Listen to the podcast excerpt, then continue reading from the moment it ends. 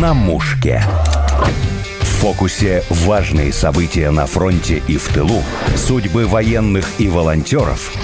На прицеле все, что приближает нашу победу. Сегодня на «Мушке» гости из Ульяновска, подполковник в отставке, разведчик ВДВ, руководитель Ульяновской общественной организации ветеранов боевых действий «Рубеж» Марс Саяпов и Барт, член Союза писателей России Федор Горобцов. Они ездят в зону специальной военной операции с гуманитарными конвоями и буквально сейчас с поезда приехали к нам. Здравствуйте. Здравствуйте. Добрый день. Сколько пробыли в этот раз там за лентой? Ну, в общей сложности 8 дней уложились мы. Прям жили там на позициях? На позициях, в блиндажах с нашими солдатами, офицерами.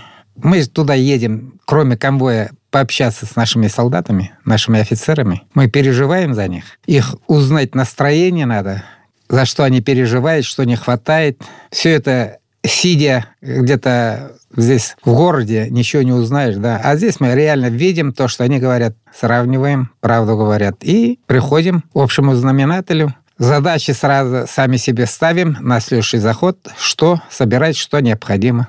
Марскиямович, в каком подразделении вы были, если можно так рассказать об этом, на каком направлении? Мы начали с Херсонского направления. В прошлом году первый раз, в 22 году, в марте месяце первый раз были. Херсонское направление, Чернобаевки были. И по фронту ездили, по подразделениям, где наши части соединения находились там. 11-я бригада Ульяновская, 7-я дивизия, и южная направление Новороссийская. Ну, еще ряд частей, которые мы посетили, то, что они просили, привезли. Ну, как просили. Было необходимо, потому что кое-что не было готово к началу то, что расчеты, то, что сгорело, то, что пропало, это тоже учитывается. Надо было срочно восполнить. У нас связь всегда есть. Ну, как связь здесь? Просто меня знали. Там мои бывшие солдаты, которые у меня солдатами служили, потом закончили Рязанское десантное училище, еще другие училища. С ними связь была. Они говорят, Марскевич, срочно надо то-то, то-то. Сможете помочь? Я переговорил с своими друзьями, товарищами, которыми работаем, занимаемся общественной деятельностью. Один из них вот перед вами сидит, Федор Андреевич. Сможем передай, говорит. Возьми список, что им надо. Ну, я перезваниваю, говорит, сможем собрать. Согласовали, начали покупать, организовали доставку.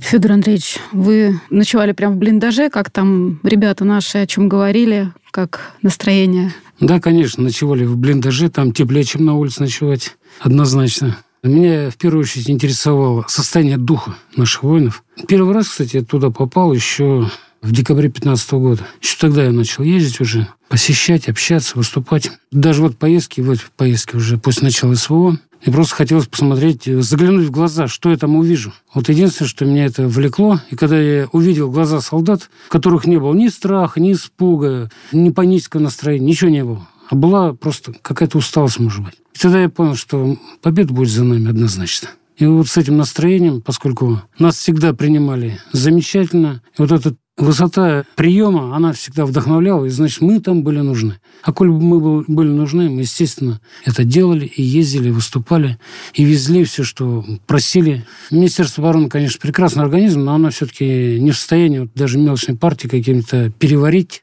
быстренько оформить, и как раз гуманитарный конвой они решают эту задачу. Поэтому здесь э, сочетание поставок по линии Министерства обороны и по линии гуманитарных конвоев, оно очень органично и взаимозаменяемо и дополняемо, так скажем. Поэтому это очень надо. Вы с гитарой ездите? Да, конечно. Я там, кстати, три гитары уже подарил воинам. Я как-то зашел, Воин мне говорит, какая у вас замечательная гитара. Я говорю, «А что у вас гитары нет? Была, вот разбомбили недавно. Ну, я говорю, все, это ваша гитара. Ну, действительно, замечательная гитара, я до сих пор ее вспоминаю с удовольствием. Ну что ж, вот три гитары мы туда с Марсом Киямовичем отвезли. Вы исполняете свои песни или там ребята просят что-то конкретное исполнить? Я не артист, я пою только исключительно свои песни. Но то, что я пою, это тоже нравится принимать на ура. Я хотела бы сказать, что о вас, о вашей работе я узнала от Ирины Евгеньевны Кругловой, руководителя штаба волонтеров «Бункер енота Херсон». И она как раз рассказала, что совместно вы организовали сбор груза для десантников 104-й гвардейской десантно-штурмовой дивизии Ульяновска в ноябре еще. Да? «Бункер» отправил груз разведки, а вы от рубежа штурмовикам. А в этот раз вы что-то конкретное везли, да? Каждый раз, в принципе, по запросу возим ну, теплогенераторы уже, они выходят из строя, да, моторесурсы вырабатывают. Теплогенераторы, светогенераторы, бензогенераторы, да, э, возили, массети, гвозди, саморезы, пленки полиэтиленовые, письма детей, передачи со школ, литературу. Вот Анисимов Владимир Николаевич передавал, общественная библиотека Ульянская. Бабушки там носки, трусы покупают, ну, вяжут сами, передают. Получается каждый раз разные требования. Ну, естественно, УАЗик, э, машина УАЗик, да, так называемая буханка. 452-ю. Это кто подарил? Это нам в основном собирает, покупает ветераны воздушно-десантных войск, ветераны разведки, которые служили в 104-й дивизии, 110-й отдельной разведывательной роте. Ну и неравнодушные С миру по нитке, как говорится. Да, миру по нитке, да. Мы особо не спрашиваем, они сами присылают или приносят колеса на машины, мы уже практически знаем, что им необходимы. Марс Кемович, э, есть среди командиров подразделений ваши ученики сейчас? Э, встречаетесь с ними там? Да, естественно. Ну, они уже большие командиры, да, которые у меня когда-то солдатами служили в конце 90-х годов. Солдаты. Они закончили военное училище, академии. Они полковники, подполковники, в больших должностях, в предпенсионном возрасте. В основном-то они меня начали, зная меня, что я никогда не откажусь, и попросили помочь. Но я имена не буду называть, потому что вдруг неправильно поймут, начнут им претензии предъявлять моим подчиненным. Ну, Морский ямчик, два племянника героически воюют на Донбассе тоже надо отдать должное. Хорошо воспитал своих племянников. Пошли по моим стопам, как... В десанте они служат? Да, в десанте тоже. Марс Кемович, вы рассказываете о бойцам о своем афганском, чеченском опыте? Спрашивают ребят? Естественно. Ну, во-первых, многие уже знают, кто я такой. И ну, какие-то тонкости да. службы. Я человек, вообще-то, известный в определенных кругах. Потом, ну, я туда ездил, не так просто же. Я очень близко воспринимаю, мне хочется, чтобы они все живые и здоровые приехали, да. Ну и своим опытом афганским, как было у нас, рассказываю. У них расспрашиваю, что и как. Ну и, естественно, командирами беседуем на определенные темы, как разные всякие случаи нарушения дисциплины устранить, все остальное. Мы не так просто. Мне же не 30-40 лет, мне 66 лет как бы. Я уже с деда некоторым солдатам гожусь и бацы. Поэтому приходится смотреть на все эти вещи с точки зрения родителей. Как отец я должен рассудить, подсказать. Я так считаю.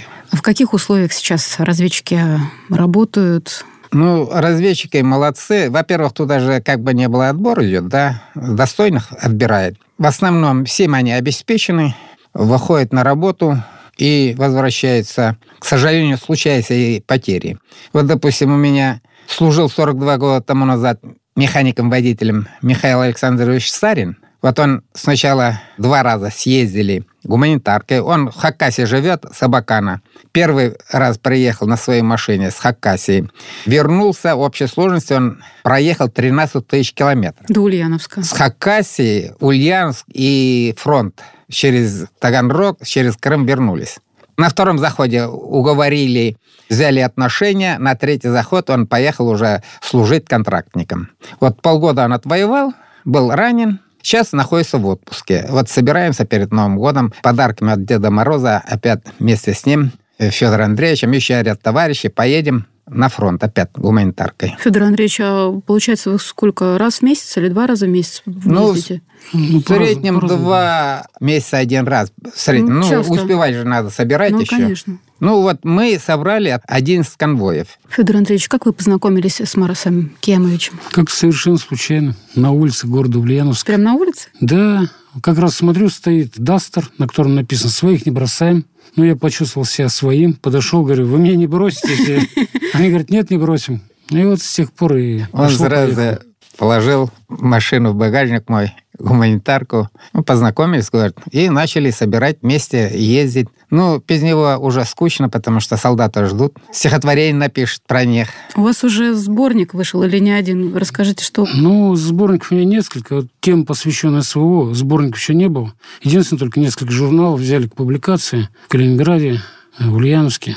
А вот э, Михаил Сарин, про которого говорит Марс Киямович Саяпов, я даже чуть ли не поэм написал о том, как он приехал и попросил взять его на фронт, возьмите меня на войну, говорит. Ему говорит, ты же дед старый, у тебя борода он до пупа растет. Он, сбреешь бороду, возьми. Не, бороду, говорит, я не сбрею, она старше твоя комбрига. Ну вот если хотя бы вот ваш джип замечательный, на нем может там турель поставить или еще что-то, снаряд подвести очень оперативно. Это не на КАМАЗе гонять по степям донецким. Он говорит, о, отлично, забирайте джип, но возьмите меня на войну. Те посовещались и взяли его на войну. Я просто хотел что сказать. Там не просто у людей состояние духа высокое. Там люди какие другие, не такие, как здесь. Они более чище, как-то возвышеннее, что ли. А в чем это проявляется? Во взглядах, в отношениях, в разговорах. И поэтому поскольку там люди, люди приобретают какие-то иные качества в этих экстремальных условиях, туда тянет, очень тянет. И не зря и морские амчан, и я туда всегда просто тянет туда поехать, просто пообщаться с людьми. А вот в эту поездку с кем вы, может быть, сдружились, а особо ну, так откровенно разговаривали? Да, мы тут разговаривали с представителями, с офицерами, поскольку я там выступал в качестве бара со своими песнями. Представители это политотделов, политотделов так скажем, да? Или не так по-другому называют сейчас? Политико-воспитательная работа. Ну, вот я оставил там много очень стихов, которые публикуют в «Десантном вестнике». И с ними поддерживаем контакт, созваниваемся периодически. Периодически общаемся с командирами подразделений с заместителем по тылу, поскольку тыловая работа, она налажена, очень тяжелая, очень опасная работа, кстати сказать. Те ребята, которые занимаются тыловым обеспечением, передовой линии, они действительно совершают героические поступки. Когда я пообщался с этими людьми, посмотрел, как они работают, что они делают, у меня просто многократно увеличилось такое уважение к этим людям. Потому что без этих тыловых служб, без их героической работы передовая просто не сможет. Как говорится, это единый механизм. Поддерживать надо всех. Но мы всегда первым делом разговариваем с командирами, замполитами и тыловыми работниками. Они больше знают, чем командир подразделения даже в части, чего не хватает, что необходимо. Потому что в любом случае мы привозим, они, командиры, составляют сразу список привезенного имущества, да, и знает, в каком подразделении что не хватает. И согласно своего расчета они распределяют по подразделениям, по частям. Не так просто привез, отдал, хватай кто как хочет. Ну, еще хотел сказать, что мы общались не только с военными, так скажем, нашими воинами. С мирными гражданами очень активно общаемся. Вот э, назвал морские Амыч Анисимова Владимир Николаевич, он передал много литературы. И мы эту литературу разводили по школам, даже по детским садам. Прекрасно иллюстрированные издания для детей. Помнится, в Херсоне в ноябре прошлого года, когда мы приехали в одну школу, э, директор школы, которая нас встретила, она решила поначалу, что мы какие-то провокаторы. Говорила на хохлядской мове. Мы, нам стоило больших трудов убедить, что мы из России, что мы пришли, вот привезли книги для школы. Когда она убедилась, выдохнула, перешла на Бедные русский люди. язык. Да. Мгм. Но там действительно было сложно, потому что, говорит, этот директор школы говорит, что местные которые приехали с Запада в порядке ротации, они крайне отрицательно отнеслись и к ней, поскольку она стала проводить там российское образование, наши стандарты, привлекать э, к обучению детишек. На нее очень косо смотрели, поэтому она страшно боялась. Но, тем не менее, работала. Благодаря нашим букинистам, книголюбам, мы вот передавали книги в детские сады, в школы. Поскольку там литературы мало, с удовольствием принимали, выражали глубокую благодарность. Поэтому при каждой поездке мы всегда собираем книги тоже, тоже развозим везде, где только можно. Бойцы не просили книги или не до чтения? Нет, почему же? Очень даже просили. И вот последний, как у военных принято говорить, крайний раз. Ну, я поскольку не десантник, Поэтому я говорю, последний, уже понты не будут корявы кидать. Привозили мы как раз шесть коробок э, одних книг только. Просили Лермонтова, Пушкина, да. Так что наши ребята очень даже Вот так. эстетически на высоком уровне. Ну, в свободные минуты бывает же, надо чем-то заняться, да. Не всегда же война э, на работе они. На работе были, вышли на пополнение боеспособностей, пополнение боеприпасов, сухпайков. В этот период стирка, мытье, время свободно выпадает, ну, естественно, читает книги. Как у них быт там обустроен? Вот очень хорошо. Все у них есть сейчас. Все, правда, под землей. И столовые под землей, блиндажи, э, место спанье под землей, бани под землей, стиральные комнаты, да, это стиральные машины они купили, поставили тоже под землей. Все под землей. Сверху посмотришь, сразу не догадаешься, что здесь район сосредоточения или что-то. Все замаскировано. По сравнению с то, что в прошлом году ездили в марте, если Без слез было смотреть некоторым нашим бойцам тяжело. Грязные, рваные, обувь разваливалась. А сейчас чистенькие, опрятные, ухоженные. С работы пришли, есть баня, пошли в баню, помылись, попарились, да. Сразу обмундирование можно постирать, там стиральные машинки поставили. Сейчас научились жить не так, как первый год, первые полгода. Ну да, первый самый сложный. Да. С местными героями разговаривали. Случаи, может быть, спасения или удачного боевого задания рассказал. Ну, недавно вручили звезду героя Иштугану Сергею Вячеславовичу. По телевизору показывали. Мы как раз с ним общались. Это заместитель командира бригады Ульяновской. Командир полка сейчас. А, сейчас командир полка, да. Ну, вот он рассказывал о нескольких удачных операциях. Не зря ему присвоили звание Героя России. И сам человек очень позитивный. И меня поразило еще взаимоотношения между офицерами и солдатами. Во-первых, там трудно отличить офицера от солдата, потому что никто звезд внешне не носит. Но, тем не менее, я даже что написал. Видел, как молодой комбат не гнушаясь любым трудом, отстранившись от схемы карт, в руки брал то метлу, то лом. То есть э, никто не гнушается никаким трудом. Работа есть работа. Все работы хороши, все работы важны. Поэтому те случаи, которые мне рассказывали, я надеюсь, когда-то их смогу материализовать в стихи, либо в прозу. Но это будет попозже. Марс Кемович, я знаю, что вы проводите уроки мужества в школах. Расскажите об этом. У нас так получилось, когда начиналась специальная военная операция, мы в Теренгульском районе Ульяновской области проводили уроки мужества в районе по Великой Отечественной войне. Все рассказывали детям от начала Великой Отечественной войны до победы. И здесь началось выполнение специальной военной операции. Мы со своими товарищами поговорили, мы ездили в район 5-6 офицеров подготовленные, у каждого свой вопрос, и рассказывали детям. А потом обратно возвращаемся, раз пока мы проводим в школах, ездим, война началась, давай Владимир Егорович Ярухин предлагает, давай, может, э, детям скажем письма, чтобы написали солдату. Это первое вот наше предложение. На другой день приехали, дети говорят, напишите солдатам письма.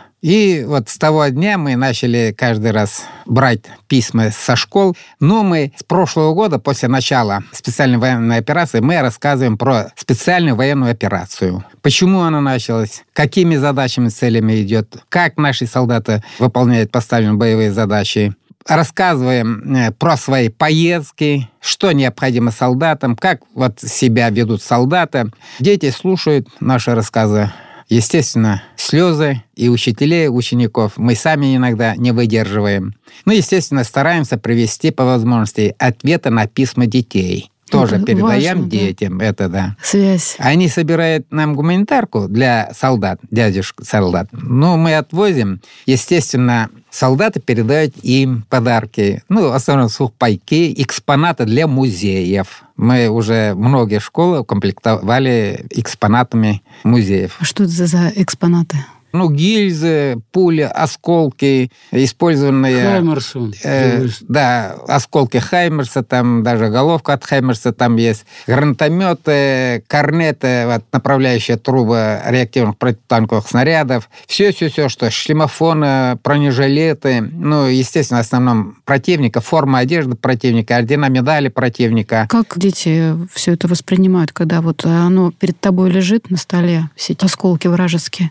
очень даже вот, тяжело, вот трогает, и некоторые отстраняются, ну, позитивно, но гордо, ну, вот они рассуждают по-своему, естественно. Федор Андреевич, вы же тоже участвуете в этих школьных уроках? Вы же выступаете, да? да? Читаете стихи? Вместе. Он концерты тоже дает, стихотворение читает. Вместе мы уже не в одной школе проводили. Мы еще тематические вечера в библиотеках тоже приглашением студентов проводим. Студенты, школьники и местное население – что я хотел сказать. Вот эту политико-воспитательную работу необходимо и в армии проводить, на фронте. Потому что приходилось встречать, э, когда общался с воинами там в блиндажах, были такие недоуменные вопросы, даже от воинов, которые там участвовали, в основном от мобилизованных. Вообще, зачем нас сюда привезли, зачем это началось? Такие вопросы звучат тоже. До сих пор? И до сих пор, да.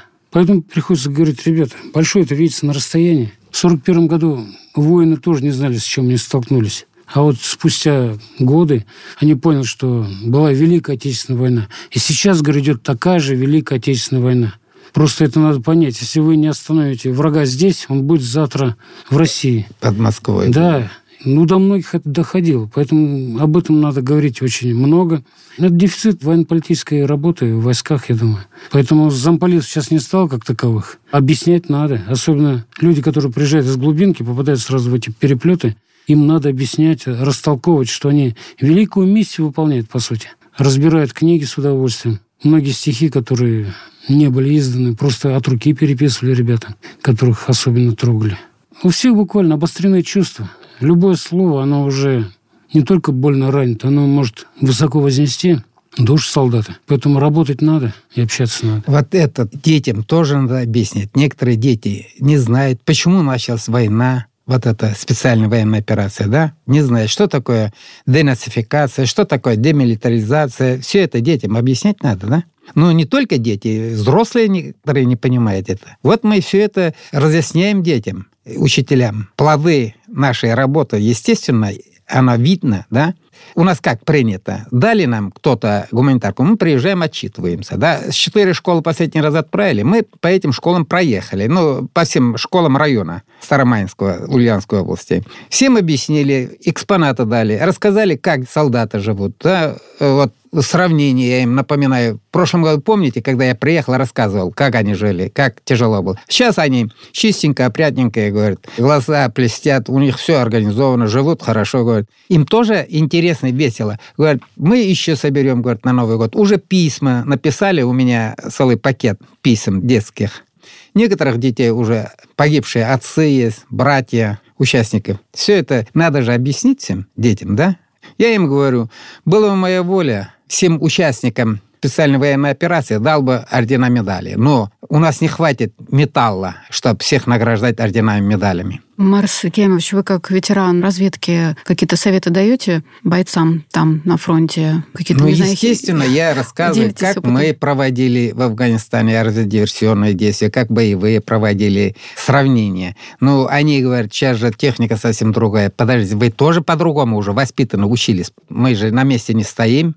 Естественно, я пытаюсь донести до них свои пожелания, как использовать вооружение эффективно, что самое упор делаю, надо учиться всегда. И отдых вывели, допустим, да, на пополнение боеприпасов, там, э, пополнение продуктов, обслуживание техники. В это время, свободные минуты, должно быть проходить занятия, обучать надо.